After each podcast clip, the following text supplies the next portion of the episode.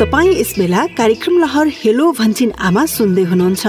कार्यक्रम लहर हेलो भन्छिन आमा स्वास्थ्य तथा जनसङ्ख्या मन्त्रालयको साझेदारीमा युएसएआइडीको आर्थिक सहयोगमा सञ्चालित सुआहारा परियोजनाका निम्ति डिजिटल ब्रोडकास्ट इनिसिएटिभ इक्वल एक्सेसले निर्माण गरेको हो।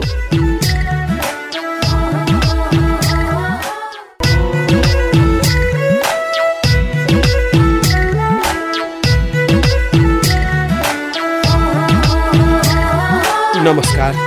सधैँ जस्तै प्रत्येक आइतबार जस्तै साँझको अथवा अपरान्नको पाँच दस पछिको समय हो।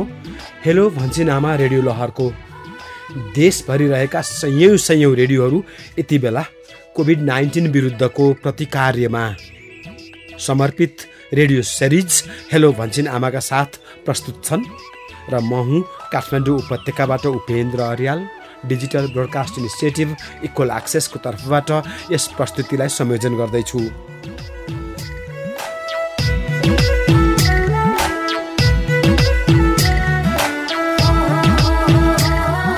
सहभागी श्रोता अङ्ग्रेजीमा एउटा भनाइ छ one stitch in time saves nine अर्थात् एकपल्ट समयमा उद्रेको ठाउँमा अथवा च्यात्तेको ठाउँमा सिउन सक्यो भने नौपल्ट पछि सिउन पर्ने अथवा टाल्नु पर्ने हैरानीबाट मुक्त होइन्छ। यही क्रममा कोभिड नाइन्टिन होस् अथवा मन मङ्की पक्स होस् अथवा त्यसै गरी अडिनो भाइरस होस् अथवा कलेरा होस् समयमै हामीले यदि ध्यान दिन सकेको खण्डमा त्यस विरुद्धको प्रतिकार गर्न सकेको खण्डमा हामीले यस्ता महामारीबाट र यस्ता पेन्डेमिकबाट मुक्ति पाउन सक्छौँ। र कोभिड नाइन्टिनको कुरा गर्ने क्रममा फेरि पनि सम्झौँ। दुई हजार उन्नाइसको डिसेम्बर जति बेलाको यो मिति हामीलाई याद छ र त्यसै गरी एउटा चिनको सहरको बारेमा सबैलाई थाहा छ। चिनको वुहान सहर र डिसेम्बर दुई हजार उन्नाइस। दुई हजार उन्नाइस बहिर्गमन हुने क्रममा थियो। दुई हजार बिसलाई हामी स्वागत गर्दैथ्यौँ त्यही बेलामा संसारमा एउटा एपिडेमिकले पेन्डेमिक रूप धारण गर्यो जसलाई कोभिड नाइन्टिन भनिन्छ। र यसका भौतिक शारीरिक क्षतिको कुरा नगरौँ यसको मानसिक मनोवैज्ञानिक समेत क्षति अझै पनि मानिसहरूले सहँदैछन्।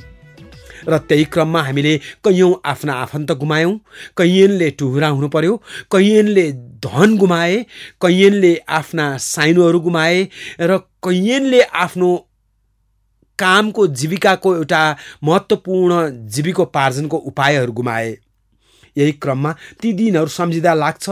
यो तिन वर्ष करिब साढे दुई वर्षको समय अन्तरालमा हामीले यसको विरुद्ध हामीले एउटा प्रतिकार्यहरूको विरुद्धमा अर्थात् प्रतिकार्यको लागि प्रोटोकलहरू अपनायौँ। त्यसपछि यसका विभिन्न स्वरूपका खोपहरू विभिन्न तरिकाका खोपहरू समेत पत्ता लगायौँ।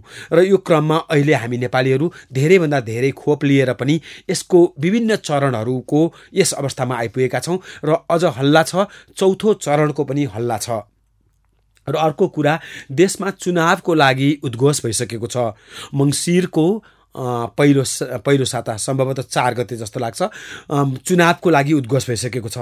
त्यस कारणले गर्दा फेरि पनि हामीहरूको भिड बढ्ने अथवा हामीहरूसँग धेरै मानिसहरू जम्मा हुने आम सभाहरू हुने पक्का पनि प्रचुर सम्भावना छ सम्भाव्यता छ। म आज प्रस्तुत गर्दैछु दुईजना जनस्वास्थ्यका वरिष्ठ विशेषज्ञज्यूहरूलाई। र यति बेला हामीले हिजो आज अखबारमा पढेका छौँ फेरि कोभिड नाइन्टिनको रेट बढिरहेछ र मृत्यु समेत देखिन थालेको छ फाटफुट्ट र चौथो चरणको कुरा पनि आएको छ।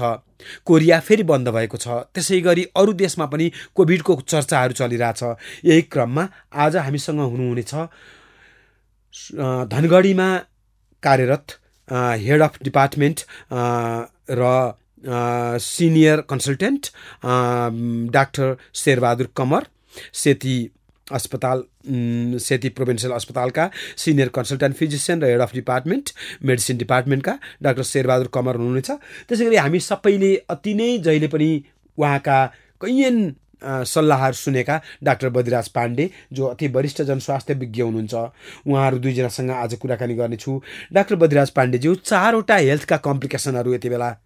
कोभिड नाइन्टिन अडिनो भाइरस त्यसै गरी कलेरा र र मङ्की पक्स यो चारवटाको अहिलेको नेसनल रिजनल र ग्लोबल सिचुएसनको एउटा समरी खिचिदिनुहोस् न। पहिला त नमस्कार गरे। नमस्कार। अब पहिले त हेर्नुहोस् यो कोभिड नाइन्टिन नै छ। अहिले त सबभन्दा यो प्रायोरिटी हामीले हेर्दाखेरि चाहिँ नि कोभिड नाइन्टिनै छ। र यसको यो अहिलेसम्म चाहिँ नि संसारमा चाहिँ नि करिब सन्ताउन्न करोडलाई भइसकेका छ।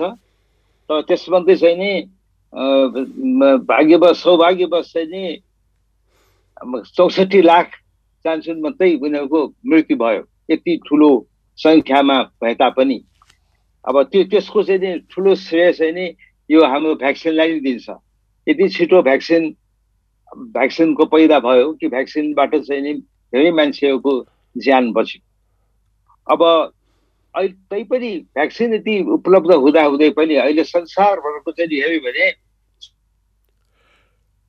संसार जनसङ्ख्यामा सतसठी प्रतिशतले मात्रै पहिलो डोज पहिलो मात्रै लिन पाएका छन्। त्यो भनेको दुई तिहाईले पहिलो मात्रा मात्रै दुई तिहाईले मात्रै। दुई तिहाई त सिँगै पहिलो डोज पनि नलिएका छन्। हजुर। हो। अब त्यसमा पनि यो जो ज्यादै अल्प विकसित देशहरू खास गरी अफ्रिकन कन्टिनेन्ट उता त बिस पर्सेन्टले जतिले मात्रै भनेपछि पाँच भागको एक भाग एक चौथाइ भन्दा पनि कमले। कमले चाहिँ नि एक डोज पाएका छन्। त्यो हेरिकन त हामी कति भाग्यमानी भाग्यशाली भएको छौँ कि हामी कहाँ यसरी चाहिँ यो सब भ्याक्सिनको व्यवस्था भइरहेछ भ्याक्सिन हामीले लिइरहेको छौँ पाइरहेको छौँ सब भइरहेको छ। यो बहुतै एउटा सुखद पक्ष हो। र तैपनि कहिले कहिले दुःख लाग्छ कि अझै पनि कहीँ कहीँ यो भ्याक्सिनको एकदम खेर गयो यति डोज यस्तो बहुमूल्य चिज यसरी गयो। किनभने चाहिँ त्यो डेट एक्सपायर हो भन्ने सुन्नमा आउँछ त्यसले चाहिँ दुःख लाग्छ। यस्तो बहुमूल्य चिज यो त एक एउटा डोज पनि जानु हुँदैन। भने त्यसैले यसको लागि चाहिँ नि यो हामी जनता सचेत हुनुपर्छ। हामीले चाहिँ नि कसैले छुट छुटाउनु हुन्न छुट्न दिनुहुन्न आफूले लिने आफ्ना छिमेकी छ छिमेकी हजुर। सबलाई पनि दिन लाउने बहुतै आवश्यक स्थिति छ। अब हुन त यो यो यो चाहिँ नि उसमा यो कोरोना भाइरसको उसको लागि केही बहुतै यो अनुसन्धान भइकन केही नयाँ चिज पनि देखा परेका छ जस्तो यो कोभिड लागिसकेपछि यदि अलिकति चाहिँ अलि मतलब साह्रो हुने अवस्थासम्म अगाडि पनि आजकल एउटा औषधि निस्किया छ प्याक्सलोभिड भन्ने अब म भन्न सक्दिनँ कि नेपालमा अहिले उपलब्ध छ कि छैन त्यो मलाई विशेष जानकारी भएन. तर प्याक्सलोभिड भन्ने औषधि चाहिँ निस्किया छ. त्यो कोभिड लागिसकेपछि त्यो खाएको खण्डमा अस्पतालमा जानुपर्ने स्थिति कम हुन्छ र चाहिँ मृत्युको पनि कम हुन्छ। तर त्यो भन्दा भन्दै एउटा एउटा बडो एउटा इन्ट्रेस्टिङ कुरा आएको जो यहाँ सबैले सुन्नुभएको होला। यो अमेरिकाको राष्ट्रपति बाइडेनलाई पनि उसले प्याक्स लोभिड लिएको थियो। उसो चाहिँ उहाँको चाहिँ नि ऊ भयो यो इन्फेक्सन भयो पोजिटिभ देखियो पोजिटिभ देखिएपछि प्याक्स लोभिड भन्ने औषधि उहाँलाई दिइयो र दिँदा दिँदै पनि पनि उहाँलाई इन्फेक्सन यसबाट के देखियो भने यो प्याक्सलोभिड भन्ने भए तापनि यो त्यस्तो कोभिड लागेको मान्छेलाई दिए पनि यसले धेरै त निको हुन्छ केही हुँदैन। अस्पतालबाट जानेबाट निश्चय नै बचाउँछ मृत्युबाट हजुर। बचाउँछ आफ्नो ठाउँमा छँदैछ। साथै यो लिए भन्नेमा होइन सब ठिक छ भनेर भन्न नमिल्ने रहेछ। किनभने जब कसै कसैलाई इन्फेक्सन भन्दो रहेछ रिबाउन्ड इन्फेक्सन भन्छन् यो चाहिँ एउटा नयाँ चाहिँ हो नयाँ अनुसन्धानले पत्ता लगाएको हो। रिबाउन्ड इन्फेक्सन हुन्छ तर रिबाउन्ड इन्फेक्सन भएको मान्छेले पनि अरू मान्छेलाई यो सङ्क्रमण गर्न सक्छ इन्फेक्ट गर्न सक्छ। त्यसैले त्यो बडा विचार गर्नुपर्ने चिज छ। त्यसैले हामीले जोड लिनुपर्छ दिनुपर्छ भ्याक्सिनमा। र भ्याक्सिनको साथै स्वास्थ्यको मापदण्ड चाहिँ नि यो को अति नै आवश्यक छ। डाक्टर साहब एउटा कुरा हुनु त अनलाइन कतिसम्म अनलाइन अलिकति कमजोर भएको छ। डाक्टर साहबको एन्डमा जस्तो लाग्यो यतापट्टि त्यति हो जस्तो लागेको छैन। एउटा कुरा यो जुन साढे दुई वर्ष हुन लाग्यो अब एपिडेमिक अथवा पेन्डेमिकको स्वरूप कोभिड नाइन्टिनको भएको यो रोगहरूको हिस्ट्रीमा अथवा एपिडेमिकहरूको हिस्ट्रीमा अथवा महामारीको हिस्ट्रीमा पेन्डेमिकको हिस्ट्रीमा कुन त्यस्तो किसिमको कम्प्लिकेसन थियो जसले योभन्दा पनि लामो अथवा कहिलेसम्म कति लामोसम्म एपिडेमिक जान सक्छ? एउटा हामी जस्तो सर्वसाधारणलाई हुने कौतुहल। अब यो के हो भने यो प्रायः त त्यति लामो जानु नपर्ने हो स्वभावले त तर के भने यो जस्तो यो कोभिडकै केसमा भनौँ न। अब अघि मैले भने कि डोज हजुर। पाउने सडसठी प्रतिशत मात्रै छन्। अब यो यो चाहिँ भाइरसको चाहिँ भेरिएन्ट हो निस्किहाल्छ जब संसारमा सबैले यो भ्याक्सिन पाउँदैनन् त्यो पनि पूर्ण डोजमा पाउँदैनन् त्यो भेरिएन्ट त धमाधम निस्किन्छ निस्किन्छ। र एक ठुलो भेरिएन्ट निस्केपछि त्यो कुन बेला कता पुग्छ त्यो पनि भन्न सकिन्न। किनभने आजकल यो हवाईजहाजको युग हो यो चाहिँ नि कुनै यो रोग भन्ने चाहिँ नि यो खालि स्थानीय भन्ने हुँदै हुँदैन। जुन स्थानीय रोग पनि यो ग्लोबल एकदम उसमा जान सक्छ। अब त्यो हिसाबले हेर्दाखेरि चाहिँ नि यो र साथै यो भाइरसको यो प्रकृतिले के देखिन्छ भने यो बडो अचम्मको छ।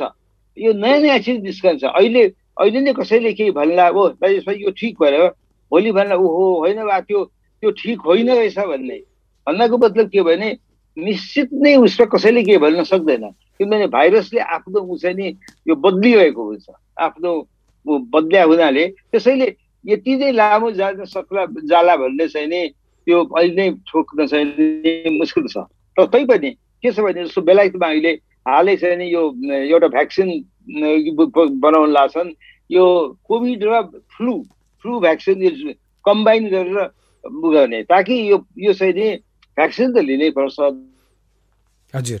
लिए तापनि जस्तै इन्फ्लुएन्जा भ्याक्सिन जस्तै त्यसले चाहिँ नि बसाउँछ भन्ने त्यो हिसाबले गइरहेको छ। हजुर। अब यो त हजुर। अब अरू विषयमा जाउँ कि अहिले? यति अहिले यति गरौँ। शेरबहादुर कमल डाक्टर साहब धनगढीबाट शेरबहादुर कमल डाक्टर साहब लाइनमा हुनुहुन्छ। किनभने अहिले काठमाडौँमा समाचार सुन्दा पश्चिमतिर र अघि पनि म भर्खर जामुन डाक्टर साहबसँग कुराकानी गर्दै थिएँ जनकपुरमा।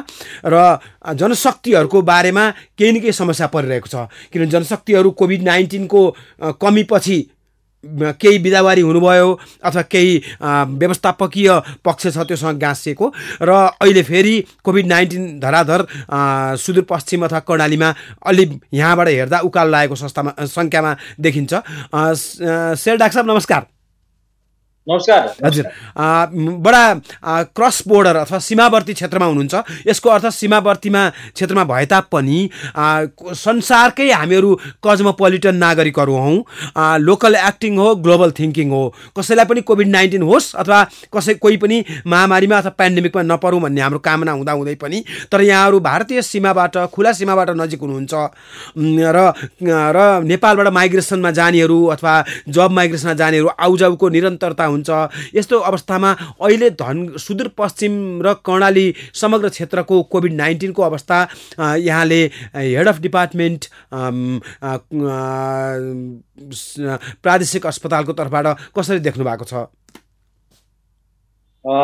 धन्यवाद।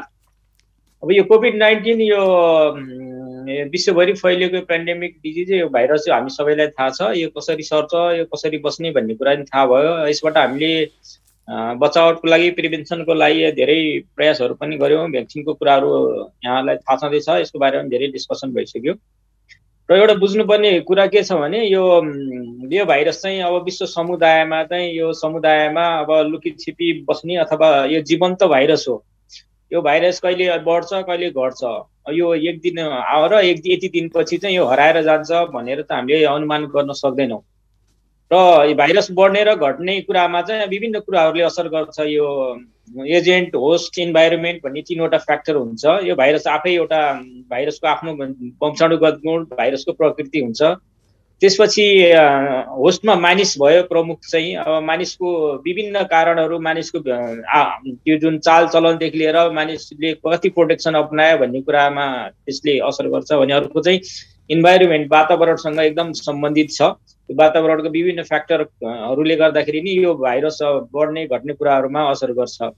त्यसो हुनाले पहिलो लहर दोस्रो लहरमा पछि केही समय चाहिँ यो यो कोभिड फ्री कोभिडको इन्फेक्सन फ्री भएर हामी केही समय केही महिना चाहिँ ढुक्क भएर बसेका थियौँ भने गत एक महिनादेखि चाहिँ फाटफुट्ट रूपमा यो नयाँ केसहरू देखा पर्न थाल्यो र केही दिन अगाडि चाहिँ दिनकै दस पन्ध्र बिस पच्चिसजना पनि हामीले अस्पतालमा भर्ना गरेर उपचार गर्नु पर्यो। अहिले सेती प्रादेशिक अस्पतालको कोभिड वार्डमा चाहिँ अब नौ दसजना जति भर्ना भएर बस्नु भएको छ र केही दिन अगाडि एकजना बिरामीलाई चाहिँ अहिले जटिलता आएर हामी बचाउन नसकेको अवस्था पनि छ। त्यसो हुनाले यो कोभिड नाइन्टिन इन्फेक्सनबाट हामी अझै सुरक्षित चाहिँ छैनौँ। यो आउने जाने भइराखेको छ र तत्कालमा चाहिँ तत्काल अवस्थामा केसहरू चाहिँ बढिराखेको छ सर अहिले। अनि त्यसै गरी यहाँ त एउटा काठमाडौँको दाँजोमा गर्मी तापक्रमको धनगढीमा हुनुहुन्छ र महाकाली नदीको किनार पनि हो त्यो क्षेत्र।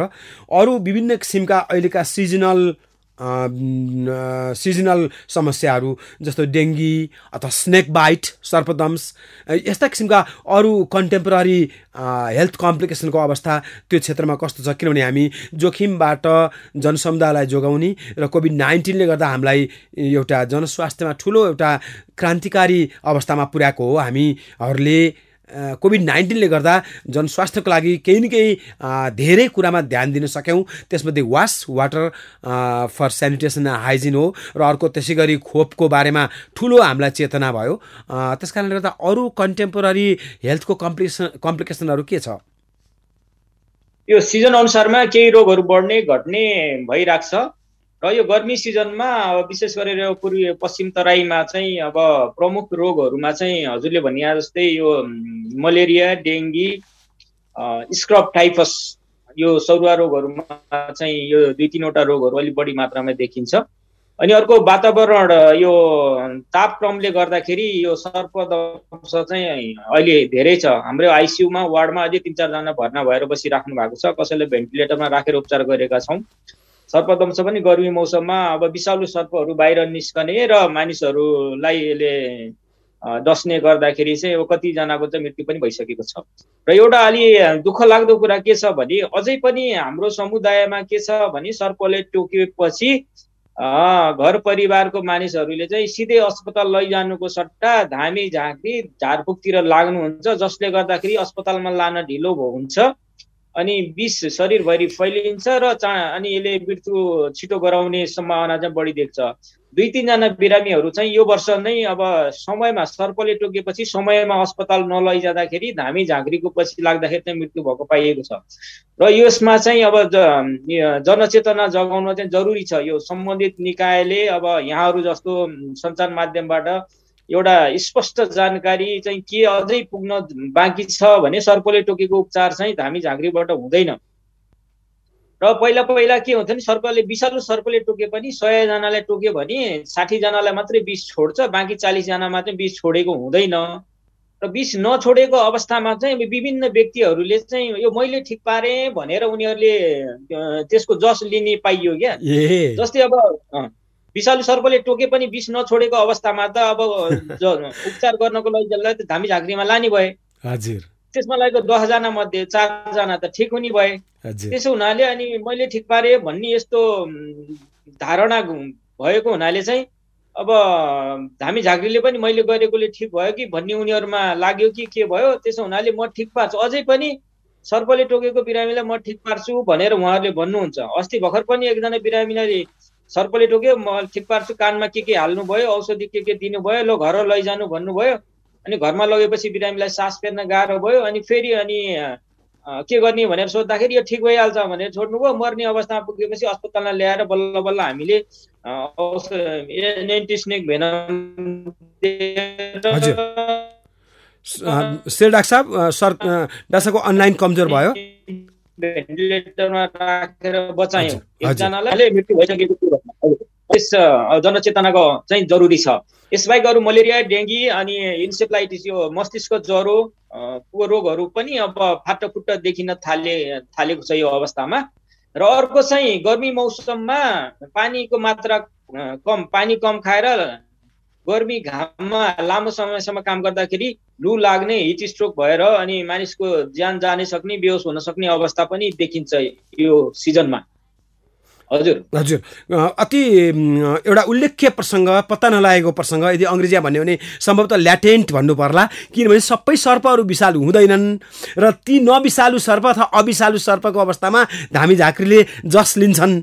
भन्ने एउटा मानिसले थाहा नपाएको पक्षको बारेमा जुन यहाँले जानकारी गराउनु भयो बडा उल्लेख्य र असाध्यै रोचक पनि रह्यो। हुन पनि हो त्यसरी मानिसहरूले मानिसको अज्ञानताको अथवा फाइदा लिन्छन्। यो कुरा भने मेरो लागि पनि नयाँ रह्यो। हुन त सिक्नलाई हामी कहिले पो जेठो हुन्छौँ र अथवा ठुलो हुन्छौँ र बडा अनि कालाजारको अवस्था कस्तो छ? यो यो स्नेक बाइटमा विषालु सर्पले टोके नि सय सयजनाले टोकेको छ भने साठीजनालाई मात्रै विष छोडे हुन्छ बाँकी चालिसजनामा छोडेको हुँदैन।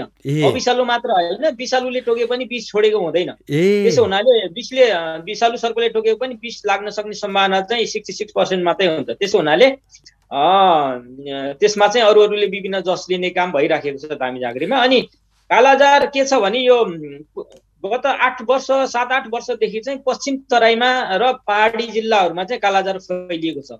पहिला पहिला चाहिँ के भनिन्थ्यो भने पूर्वी तराईमा मात्रै कालाजार पाइन्थ्यो। हजुर। पश्चिम तराईमा कालाजार देखिँदैन थियो। धेरै नदेखेर हो कि जाँच नगरेर हो। म यता काम गर्न थालेको करिब करिब आठ नौ वर्ष भयो। अनि म आएर अनि एकजना बिरामीकोमा चाहिँ फियो बढेको थियो। फियो बढेकोमा अनि कालाजार टेस्ट गराउँदाखेरि चाहिँ पोजिटिभ देख्यो। सायद पहिलो केस नै त्यस त्यति बेलादेखि देख्न देखा पर्न सुरु भएको हुनुपर्छ। जाँच नभएर थाहा नभएको नि हुनसक्छ पहिला। अहिले चाहिँ तराईमा पाहाडमा डोटी अछाम लगायत माथिल्लो भेगहरूमा पनि कालाजार फैलिएको छ। एउटा यो। अर्को चाहिँ सुदूरपश्चिमको धेरै व्यक्तिहरू चाहिँ पुरुषहरू इन्डियामा काम गर्न जानुहुन्छ इन्डियाको विभिन्न ठाउँमा। र इन्डियाको विभिन्न ठाउँमा पनि कालाजार फैलिएको छ र आयातित कालाजारहरू पनि यो क्षेत्रमा धेरै मात्रामा पाइन्छ। विदेशबाट इन्डियामा जाँदाखेरि त्यताबाट सरेर आउने कालाजार अनि यो मलेरिया अरू लगायत अरू सौरुवा रोगहरू हुन्छ नि यो टिबी एचआइबी जस्तो रोगहरू पनि अब यो सौरुवा रोगहरू चाहिँ सुदूरपश्चिममा प्रशस्त मात्रामा छ र बढिराखेको छ हजुर। डाक्टर शेरबहादुर कमरज्यू हामी लाइनमै रहनेछौँ। अति नै रोचक र अति नै उपयोगी जीवन उपयोगी सूचना जानकारी र सन्देश प्राप्त गरिरहेका छौँ। हामीसँग हुनुहुन्छ डाक्टर बद्रीराज पाण्डे जो वरिष्ठ र अति अति रेस्पेक्टेबल हाम्रो जस जनस्वास्थ्य कर्मी हुनुहुन्छ। एकछिनपछि फेरि डाक्टर बद्रीराज पाण्डे र डाक्टर शेरबहादुर कमरसँग हामी सम्पर्कमा रहनेछौँ। थप जानकारी लिनको लागि र आज खास गरी नेपालको एउटा महत्त्वपूर्ण अहिले हामीले संविधान त दिएको नाम प्रदेश सुदूरपश्चिमको क्षेत्रको कन्टेम्पोररी अथवा समकालिक स्वास्थ्य अवस्थाको बारेमा हामी जानकारी लिँदैछौँ र ग्लोबल तस्बिर एउटा स्न्यापसट डाक्टर बद्रीराज पाण्डेले अघि प्रस्तुत गरिसक्नुभयो। संसारका टु थर्ड मानिसले मात्र अहिलेसम्म कोभिड नाइन्टिनको न्यूनतम सिङ्गल डोज अथवा पहिलो मात्रा खोप प्राप्त गरेका छन्। एक तिहाई मानिसले एक पहिलो मात्राको खोप पनि प्राप्त गरेका छैनन्। यो भाइटल डाटा यो अति पिभोटल डाटासँगै मैले एकछिनको लागि केही श्रव्य सन्देशको लागि रेडियो कार्यक्रमबाट एकैछिन पज लिएँ र म फेरि आभारी छु यी रेडियो स्टेसनहरू जसले लास्ट माइलको व्यक्तिहरूसम्म हिन्टरल्यान्ड अथवा दुर्गमभन्दा दुर्गम ठाउँसम्म पनि रेडियोबाट यस्ता किसिमका स्वास्थ्य जन जोखिमहरू स्वास्थ्य सम्बद्ध जोखिमहरूको विरुद्धमा आफ्नो प्रतिकार्य रेडियो वेबबाट निरन्तर गरिदिनु भएको छ। उहाँहरूसँग आभारी हुँदै केही बेरको लागि सन्देशको लागि मैले समय मागेँ। हस् शेरबा डाक्टर साहब बद्रा डाक्टर साहब एकैछिनमा हामी फेरि प्रस्तुत हुनेछौँ। नमस्ते म सिस्टर ममता। परिवार नियोजन सम्बन्धी परामर्शको लागि मलाई फोन गर्नु भएकोमा खुसी लाग्यो। परिवार नियोजनको सेवा साधन उपाय र विधिहरू बारे बुझ्न परे सिस्टर ममतालाई फोन गर्नुहोस्। कोभिड नाइन्टिनको विश्वव्यापी महामारीको यस परिस्थितिमा परिवार नियोजन सेवा साधन उपाय र विधिहरूको बारेमा प्रभावकारी जानकारीका लागि निशुल्क टोल फ्री नम्बरहरू एनटिसी प्रयोगकर्ताहरूका लागि सोह्र साठी शून्य एक शून्य शून्य चार पाँच पाँच। अनि एनसेल प्रयोगकर्ताहरूको लागि अन्ठानब्बे शून्य पन्ध्र बहत्तर शून्य बिस। पैसा नलाग्ने फोन नम्बरहरू फेरि एकपटक। एनटिसी प्रयोगकर्ताहरूको लागि one six six zero zero one zero zero four five five. र एनसेल प्रयोगकर्ताहरूका लागि nine eight zero one five seven two zero two zero. सम्झनुहोस् पैसा नलाग्ने यी नम्बरहरूमा फोन गर्दा सिस्टर ममताले परिवार नियोजनको सेवा साधन उपाय र विधिहरूबारे महत्वपूर्ण जानकारी दिनुहुनेछ। भन्छे नामा परिवारकै स्वास्थ्यका लागि। पाँच वर्ष भयो बाह्र वर्ष मुनिका बालबालिका कोभिड उन्नाइस विरुद्धको फाइजर खोप। पहिलो चरण अन्तर्गत सत्ताइसवटा जिल्लामा असार नौ गतेदेखि पन्ध्र गतेसम्म पहिलो मात्रा र सावन दुईदेखि आठ गतेसम्म दोस्रो मात्रा खोप दिँदैछ। आफ्नो नजिकैको विद्यालयमा रहेको खोप केन्द्रमा लगी खोप लगाउनु होला। दोस्रो चरणमा बाँकी रहेका पचासवटा जिल्लामा भाद्र पाँचदेखि एघार गतेसम्म पहिलो मात्रा र सोही समूहलाई भाद्र सत्ताइस गतेदेखि असोज एक गतेसम्म दोस्रो मात्रा खोप दिइनेछ। यो खोप सुरक्षित छ खोप निशुल्क छ खोपले जीवन रक्षा गर्छ। नेपाल सरकार स्वास्थ्य तथा जनसङ्ख्या मन्त्रालय राष्ट्रिय स्वास्थ्य शिक्षा सूचना तथा सञ्चार तपाईँ यस बेला कार्यक्रम लहर हेलो भन्छिन आमा सुन्दै हुनुहुन्छ। कार्यक्रम हेलो भन्छिनामा नेपाल सरकार स्वास्थ्य तथा जनसङ्ख्या मन्त्रालय राष्ट्रिय स्वास्थ्य शिक्षा सूचना तथा संचार केन्द्रसँगको सहकार्यमा युएसएआइडीको आर्थिक सहयोगमा सञ्चालित सु आहारा कार्यक्रमका लागि डिजिटल ब्रोडकास्ट इनिसिएटिभ इक्वल एक्सेसद्वारा उत्पादन गरिएको हो।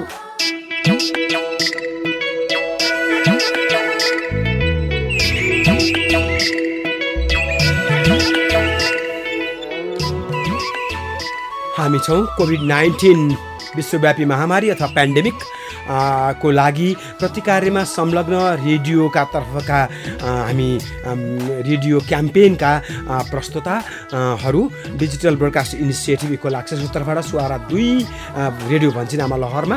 र आजसँग आज हामीसँग दुईजना दुईजना चिकित्सक व्यक्तित्वहरू अनलाइनमा जुमबाट कनेक्टेड हुनुहुन्छ।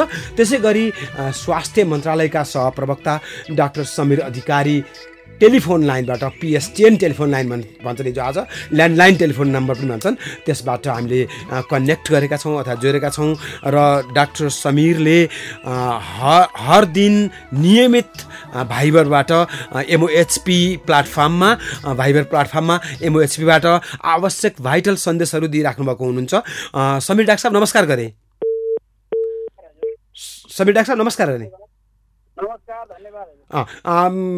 ल्यान्डलाइनले गर्दा फोनको डेन्सिटी अथवा फोनको जुन कमजोर हुन्छ सिग्नलको स्ट्रेन्थ त त्यही पनि सूचना महत्त्वपूर्ण हो। अहिले कोभिड नाइन्टिनको बारेमा स्वास्थ्य तथा जनसङ्ख्या मन्त्रालयको आफ्नो एउटा पोजिसन कस्तो छ डाक्टर साहब? डाटा रिलेटेड त्यसै गरी खोप अथवा भ्याक्सिन रिलेटेड र पिपलहरूलाई अथवा नेपाली नागरिकहरूलाई आह्वान के छ?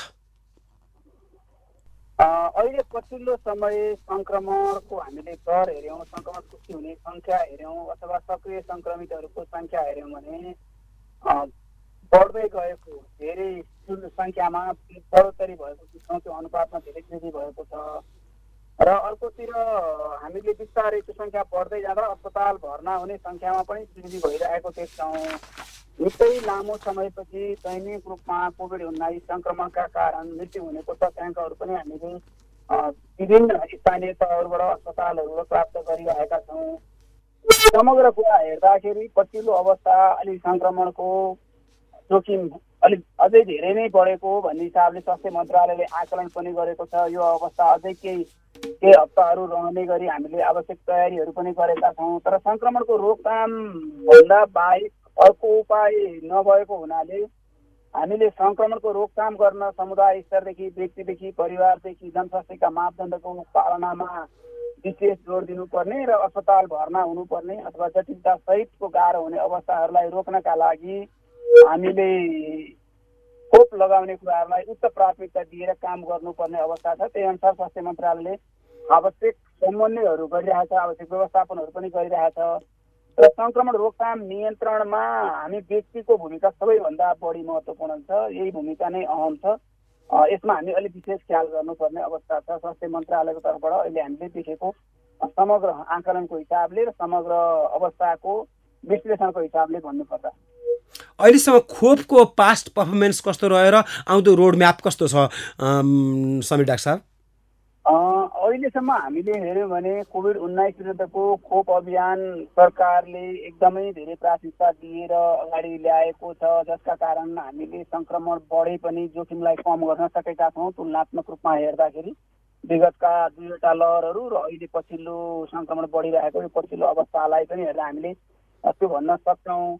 खोप लगाउने सन्दर्भमा विगतमा धेरै उत्साह र धेरै मानिस बाँचिरहनु भएको नलगाउनु भएको अवस्थामा खोप प्राप्ति पनि चुनौतीपूर्ण भएको अवस्था सिर्दै अहिले हामी हामीसँग भएको खोपहरू खोज र खोपको अभियान अभियानसहित सबैलाई लगाउने सन्दर्भमा र बुस्टर मात्रा लगाउनु पर्ने समयावधि भएका जति पनि नागरिकहरू हुनुहुन्छ उहाँहरूलाई समयमै बुस्टर मात्रा लगाउने सन्दर्भमा बढी जुटेर काम गरिरहेका छौँ। हामीले पाँच करोड अठासी लाख मात्राभन्दा बढी खोप प्राप्त गरिसकेकोमा चार करोड बयानब्बे लाखको हाराहारी हामीले खोप प्रयोग गरिसकेका छौँ। त्यसमध्ये दुई करोडभन्दा बढी व्यक्तिहरूले कमसेकम एक मात्रा दुई करोड छ लाख जतिले पूर्ण मात्रा लगाइसक्नु भएको अवस्था छ र झन्डै बहत्तर त्रिहत्तर लाख जतिले पूर्ण मात्रा अर्थात् पुस्टर मात्रा पूर्ण मात्रा लगाइसकेको तिन महिना कटेको व्यक्तिले एक अतिरिक्त मात्रा पुस्टर मात्राका रूपमा लगाइसक्नु भएको अहिलेसम्मको अवस्था छ। अबको अगाडिको बाटो हामीलाई अलिक बढी खोज र खोपको अभियानमा सबैको सहभागिता खोज्नुपर्ने कोही छुट नछुट्याउनु नछुट्नुहोस् र पूर्ण मात्रा लगाउने समयावधि भएको व्यक्तिहरूले पनि समयमा लगाउनुहोस् र बुस्टर मात्रा लगाउने समयावधि भएको व्यक्तिहरूले पनि बुस्टर मात्रा समयमै लगाउने गरी समन्वय होस् भन्ने कुरामा केन्द्रित छौँ हामी। त्यसै अनुसार आवश्यक काम अगाडि बढाइरहेका छौँ। त्यस्तै गरी हामी उमेर समूहका हिसाबले कुरा गर्दा हामीले अठार वर्षभन्दा माथिको उमेर समूहका लागिबाट खोप सुरुवात गरेकोमा पछिल्लो समय चाहिँ खोप बाह्र वर्षभन्दा मुनिको उमेर समूहका लागि पनि हुने गरी सिफारिस भएपछि त्यो प्रबन्ध अनुसार कामहरू गरियो र अहिले पछिल्लो समय हेर्दाखेरि बाह्र वर्षभन्दा मुनिको पाँच वर्षभन्दा माथिको उमेर समूहका लागि विश्वका एकदमै कम देशहरूले खोप अभियान सुरु गर्ने क्रममा हामीले पनि कोभिड उन्नाइस विरुद्धको खोप अभियान पाँच वर्ष माथिका उमेर समूहलाई गर्न सकेका छौँ। समग्र अवस्था हेर्दा खोपको अवस्था सन्तोषजनक छ तर सङ्क्रमणको अवस्था बढ्दै जाँदा अझ समय नै सबैले खोप लगाइदिने बुस्टर मात्रासम्म लगाइदिने गरी आवश्यक बुझाइहरू भइदियो भने हामीले सङ्क्रमणका कारण अस्पताल भर्ना हुने मृत्यु हुने तथ्याङ्कलाई शून्यमा राख्ने अवस्था सिर्जना गर्न सक्छौँ र अर्कोतिर हामीसँग भएको योजना अनुसारका खोपहरू समयमै प्रयोग हुन्थे र हामीले स्रोत साधनको समुचित प्रयोग गर्न सक्ने अवस्था पनि हुन्थ्यो। हजुर। धेरै धन्यवाद समीर डाक्टर साहब। अब एकचोटि बिचमा एउटा तितो समाचार आयो खोप केही खेर गयो भन्ने। अब हाम्रो खोप खेर जाने अवस्थामा छँदै छैन होइन त समीर डाक्टर साहब बिचमा? खोप भन्ने सन्दर्भमा हामी सबैले बुझ्नुपर्ने विषय के छ भने यो अहिलेको खोप अभियानमा हामी पाँच वर्षभन्दा माथिका सबै उमेर समूह सहभागी भएर खोप अभियानमा खोप लगाउँदैछौँ। योभन्दा अगाडिका खोप अभियानहरू अथवा खोप हामी लगाउने कार्यक्रमहरूमा बालबालिकाका लागि मात्रै हामीले खोप कार्यक्रमहरूमा केन्द्रित राखेर खोप लगाउँथ्यौँ यसरी हेर्दाखेरि जति धेरै समुदायलाई जति जति ठुलो सङ्ख्यालाई खोप लगाउनु पर्ने हुन्छ त्यसमा खोप खेर जाने अथवा खोप नोक्सान हुने अनुपातलाई एउटा बढाएर जान्छ। अर्को खोपको संवेदनशीलता तापक्रमसँगको संवेदनशीलता अहिले हामीले प्रयोग गरिरहेका खोपहरू एकदमै तापक्रमसँग संवेदनशील खोपहरू छन्। फाइजरका खोपहरू विशेष त्यस्तोमा पनि खोप खेर जाने सम्भावना बढी हुन्छ। अर्को हामीले सुरुवाती चरणमा खोपको माग अत्याधिक हुने तर खोप प्राप्ति एकदमै गाह्रो हुने। त्यस्तो अवस्थामा खोप खेर जाने अनुपात एकदमै कम भए पनि पछिल्लो समयले खोप लगाउने मान्छेहरू अथवा लगाउनु हुने व्यक्तिहरू खोज र खोपको अभियान सञ्चालन गर्नुपर्ने अवस्थामा खोप लगाउने व्यक्तिहरू हुनु भएन जस्तो हामीसँग एउटा भाँडोमा दसजनालाई पुग्ने गरी खोप आउँछ। तर खोप लगाउने मान्छे एकजना मात्रै पनि भेटिनुभयो समुदायमा भने त्यहाँ रहनुभएको स्वास्थ्य कर्मीहरूले उहाँका लागि त्यो भाँडो खोलेर खोप लगाइदिनु पर्ने प्रावधान छ। किनभने मानिस अरू खोप लगाउने बाँकी रहनु भेटिनु भएको छैन भन्दैमा खोप लगाउन बाँकी एकजना मान्छेलाई मात्रै वञ्चित गर्न पाइँदैन। यस्तो अवस्थामा नौजना नभेटिएको आधारमा छ घन्टाभित्रमा अरू नौजना भेटिएन भने त्यो बाँकी रहेको नौजनाको खोप खेर जाने हुन्छ। यसरी समग्रतामा हेर्दाखेरि समग्र प्राविधिक विषयहरूका कारणले र व्यवहारिक विषयहरूका कारणले खोप खेर जाने दर पछिल्लो समय बढेर जाने अवस्था देखिन्छ त्यो छ। तर खोप कहिले म्याद सकिन्छ र त्यो खोप कहाँ कहाँ छ? कहाँ कहाँ खोप लगाउने मानिस हुनुहुन्छ कसरी व्यवस्थापन गर्नुपर्छ भन्ने समग्र कार्ययोजना भएको हुनाले म्यादै सकिएर खोप खेर जाने अवस्था सिर्जना नगर्ने गरी आवश्यक प्रबन्ध गरिएको छ। तर जोखिमको बुझाइ कम हुँदै गयो भने जस्तो हामीले तेस्रो लहरपछि कोभिड उन्नाइसको सङ्क्रमण घटेर एकदमै धेरै कम भएर लामो समय रहँदाखेरि जोखिम छ अन्त अन्त सङ्क्रमण बढिराखेको छ। यस्तो बेलामा हामीले समयमै खोप लगाउँ भनेर आवश्यक प्रबन्धहरू गर्दाखेरि पनि बुझाइ चाहिँ होइन अब त सकियो कि क्या हो भन्ने जस्तो बुझाइ भएर खोप लगाउन जानेहरूको उत्सुकताको जागरुकता कम भएका कारणले पनि योजना कार्ययोजना अनुसारको हामीले जुन समयभित्र खोप लगाउन सक्ने सन्दर्भमा केही चुनौतीहरू चाहिँ थपेका थिए। ती कारणहरूले गर्दाखेरि पनि खोपको निश्चित म्यादभित्रमा खोप लगाउने कुराहरूलाई चुनौती थपेका कारणले केही खोपहरू त्यसरी पनि खेर जान सक्ने अवस्था सिर्जना हुने खालको हामीले देखेका थियौँ। तर अहिले हामीले सबैतिरबाट सङ्कलन गर्दाखेरि म्याद गुज्रिएकै कारणले यति मात्रा खोप खेर गयो भन्ने तथ्याङ्कहरू त त्यसरी पाएका छैनौँ।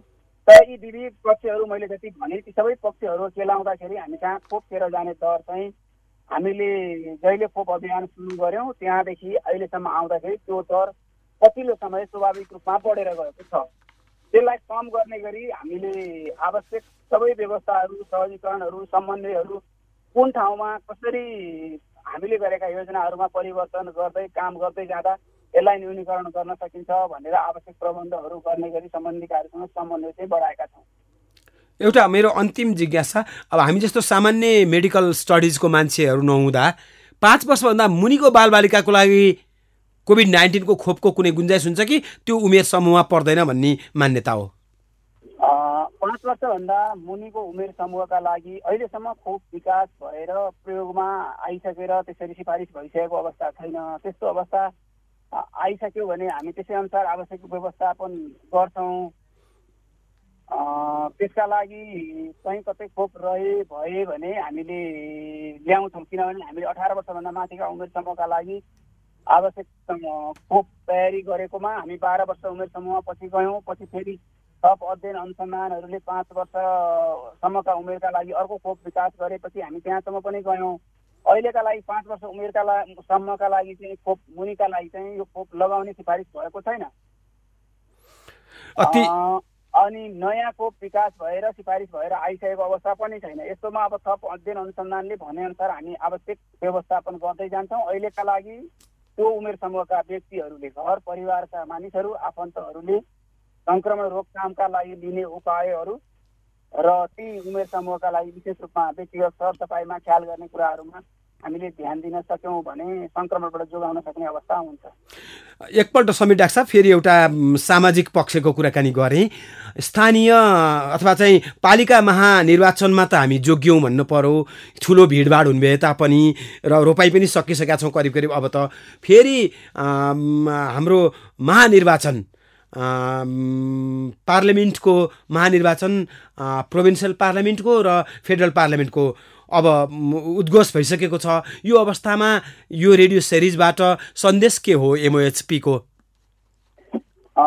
अहिले हामीले सरकारले मङ्सिरका लागि चुनाव घोषणा गरिरहेको छ। त्यसै अनुसार आवश्यक तयारीहरू त्यसको सबै जोखिमका हिसाबले पूर्वानुमान लगायतका सावधानीका उपायहरूका सन्दर्भमा स्वास्थ्य मन्त्रालयले सम्बन्धित विज्ञहरूसँग बसेर सब छलफल राय परामर्शका आधारमा गर्नुपर्ने तयारीहरू कामहरू अवश्य पनि गर्छ। अहिलेका लागि अहिले हामीसँग भइरहेको सङ्क्रमणलाई न्यूनीकरण गर्ने र सहज अवस्था सिर्जना गर्नेतिर हामी लाग्नुपर्ने हुन्छ। मङ्सिर चार गते भनेको त अझै हामीसँग समय छ।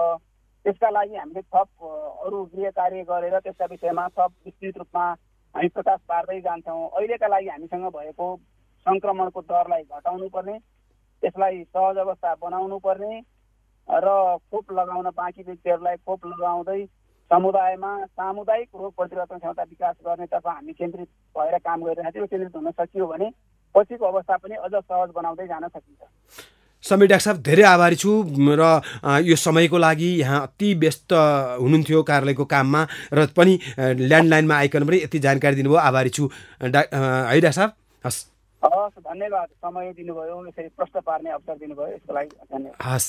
हामी छौँ डाक्टर बद्रिराज पाण्डे त्यसै गरी काठमाडौँ उपत्यकामा हुनुहुन्छ र डाक्टर शेरबहादुर कमर धनगढीमा हुनुहुन्छ र हामीले भर्खर कुराकानी गऱ्यौँ एमओएचपी अर्थात् ministry of health and pa health and population स्वास्थ्य तथा जनसङ्ख्या मन्त्रालयका सहप्रवक्ताज्यूसँग जसले गर्दा सरकारी स्थिति हामीलाई प्रष्ट भयो।